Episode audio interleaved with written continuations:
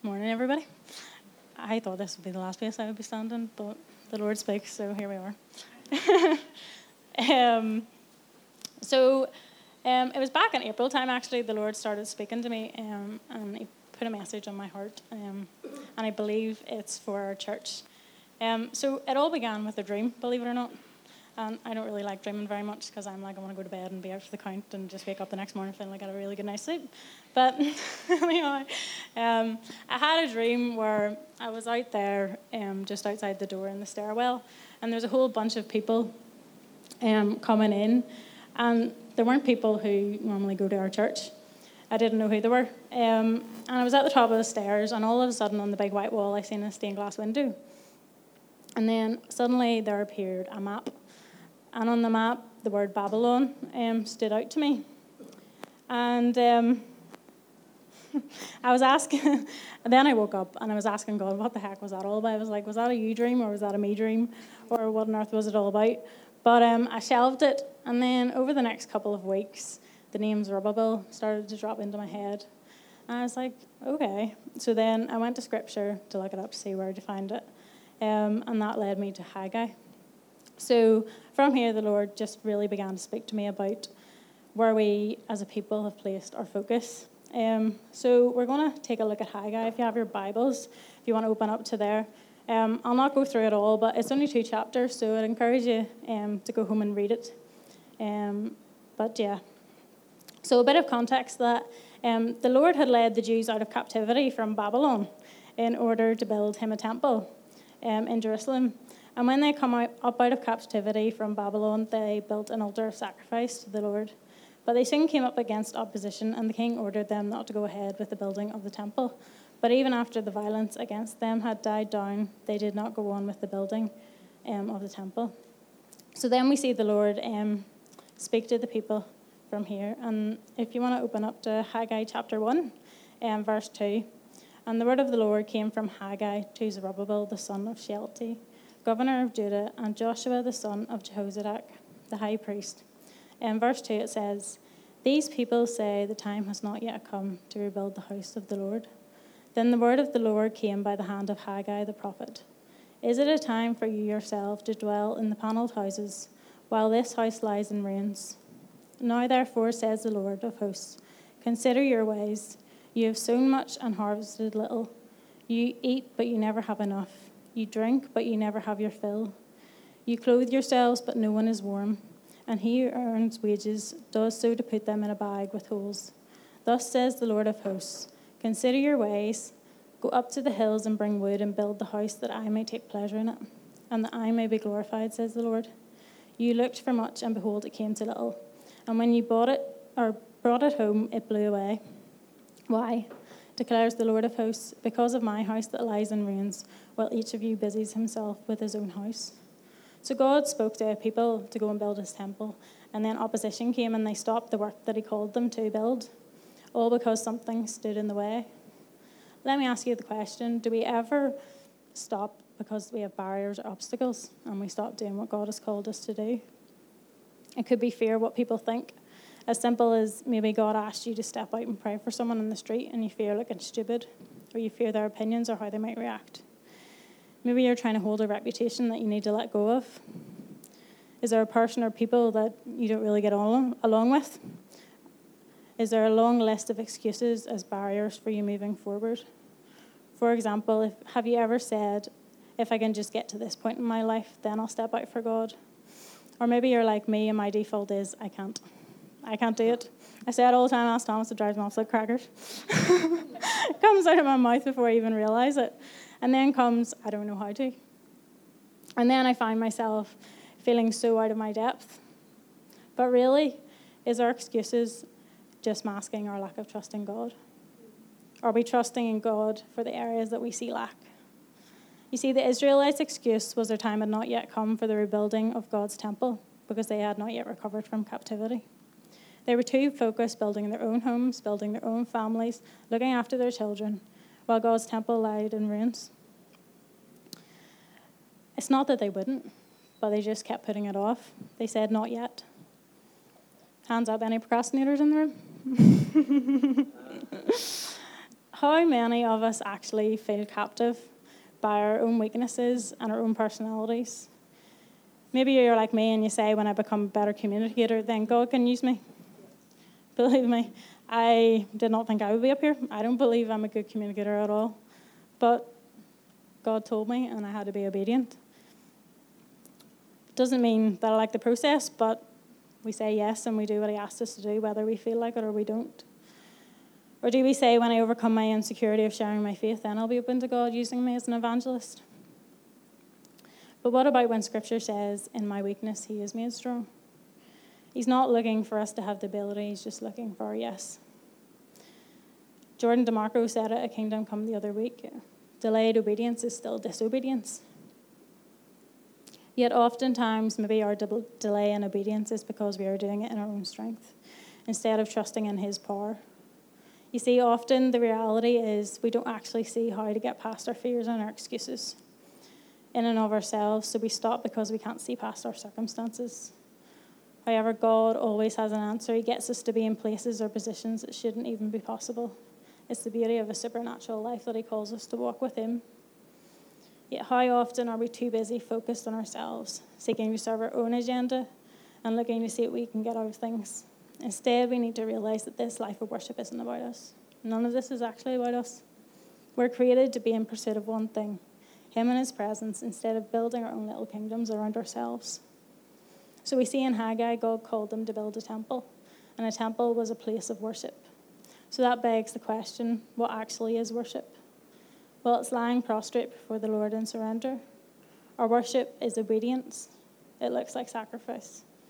And sometimes sacrificial worship looks like I'm going to step out and do what God's asked me to do. Even if people laugh at me, even if I might mess up, I still will take the risk. I'd rather look like a fool for God than stand in a place of fearing what other people might think. In verse 8 of Haggai, the Lord called his people to build the temple so that he could take pleasure in it and that he would be glorified. It was a call to his people to get back to their first ministry, ministering to the Lord. Our first priority has to be ministering to the Lord. And we do this through worshipping Him in song and deed, when we sing co- cooperatively and when we serve publicly. In fact, everything we do in church, every ministry at its core has to be the desire to worship Him. If I could talk just about musical worship for a second, I've been asking myself the question what is the posture of my heart? Is my heart to seek Him above all else?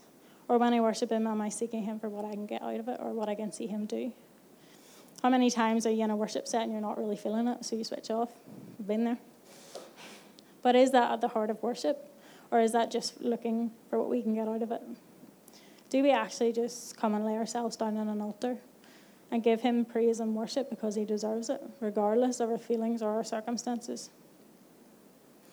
Um, at Kingdom Come, Elisa, one of the upper room worship um, leaders, she came and reminded us of Psalm 100, verse 4, um, about how we enter into his gates with thanksgiving and praise.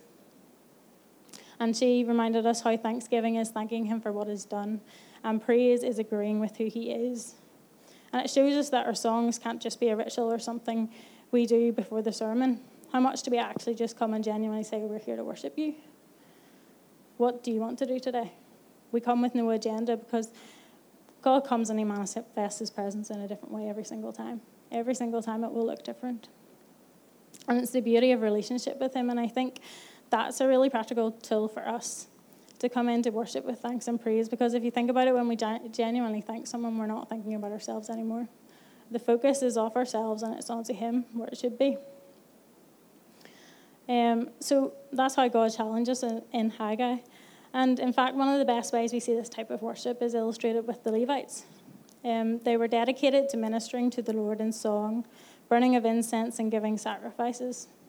Is what they spent their lives doing. And Joshua 18:7 shows us that when the Lord was dividing up the portion of land between the tribes of Israel as an inheritance, he gave all the other tribes of Israel a portion of the land. But to the Levites, he didn't give them anything, not one little bit. But this is what God said to them He said, I will be your inheritance. Think about that. The reward was not material gain, the reward was not what God could do for them, the reward was His presence. And that's our reward. Our reward is His presence. My question is is that enough for you? There is something that happens when we delight in Him, when we become, when He becomes our reward. And the beautiful thing is that He wants to come to us too. And it's up to us to treasure His presence, giving Him space to stay. Yes, He's here with us in our services. We know that because He says, when two or three are gathered together, I am there. But there's something of a greater manifestation of His presence. When we create a dwelling place for Him, not just as individuals, but as a corporate gathering of people, something happens. It's, the byproduct is that people get set free, people get healed. We see miracles all around us because it's a display of who He is. But it's all centered around Him. Do we rock up to services with an agenda? Do we rock up looking for breakthrough or looking for a word? Or do we actually just come to Him and say, We're here to worship you, have your way today? Like, we need to understand what it's meant in Acts 2 when it says they gathered in one accord. Ephesians 2 19 to 22, Thomas read out earlier.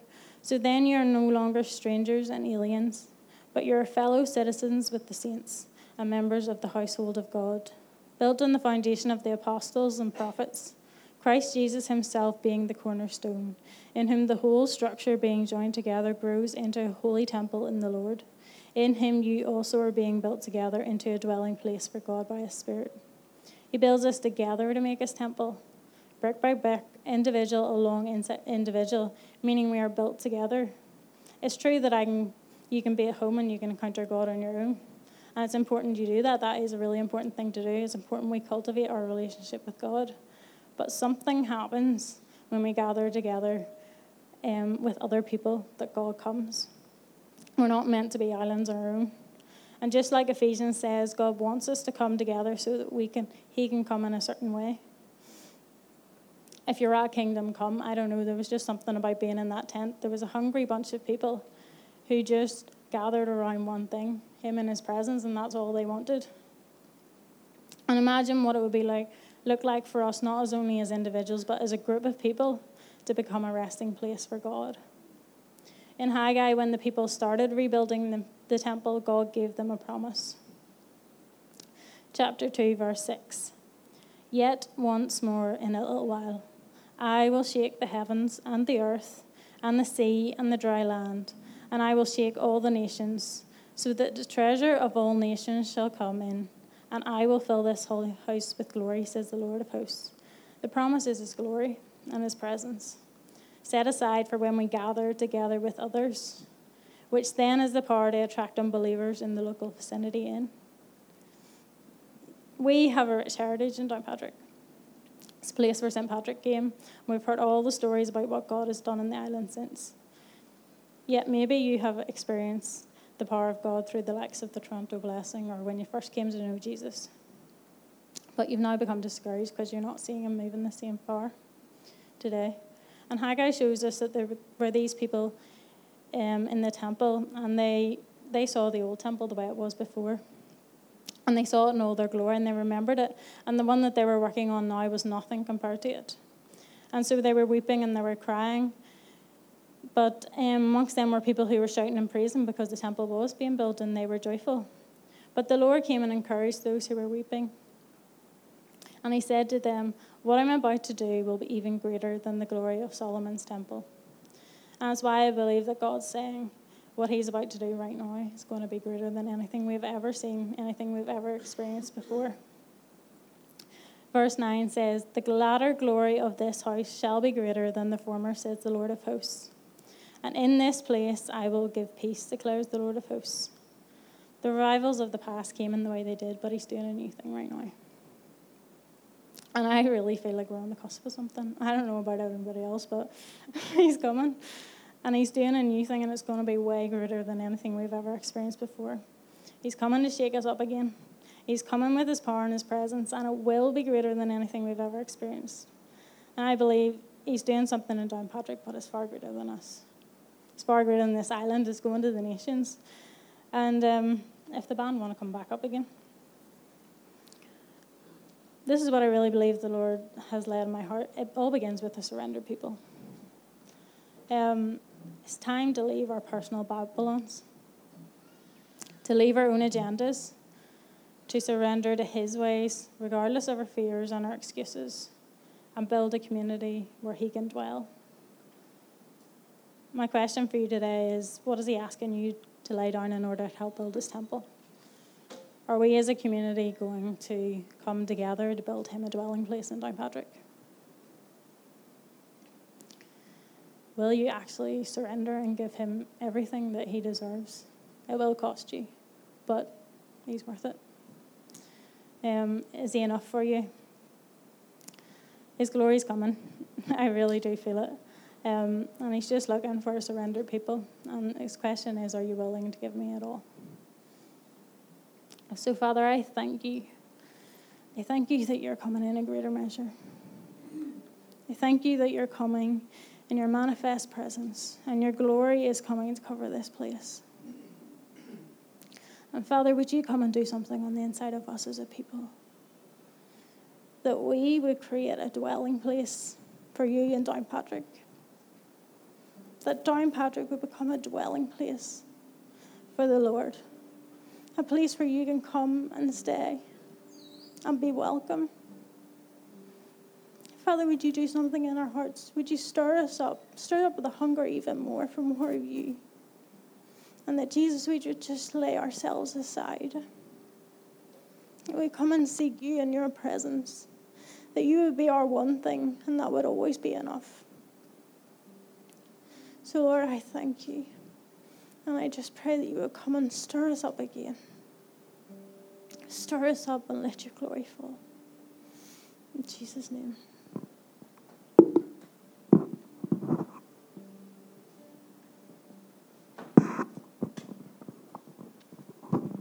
Why don't you stand?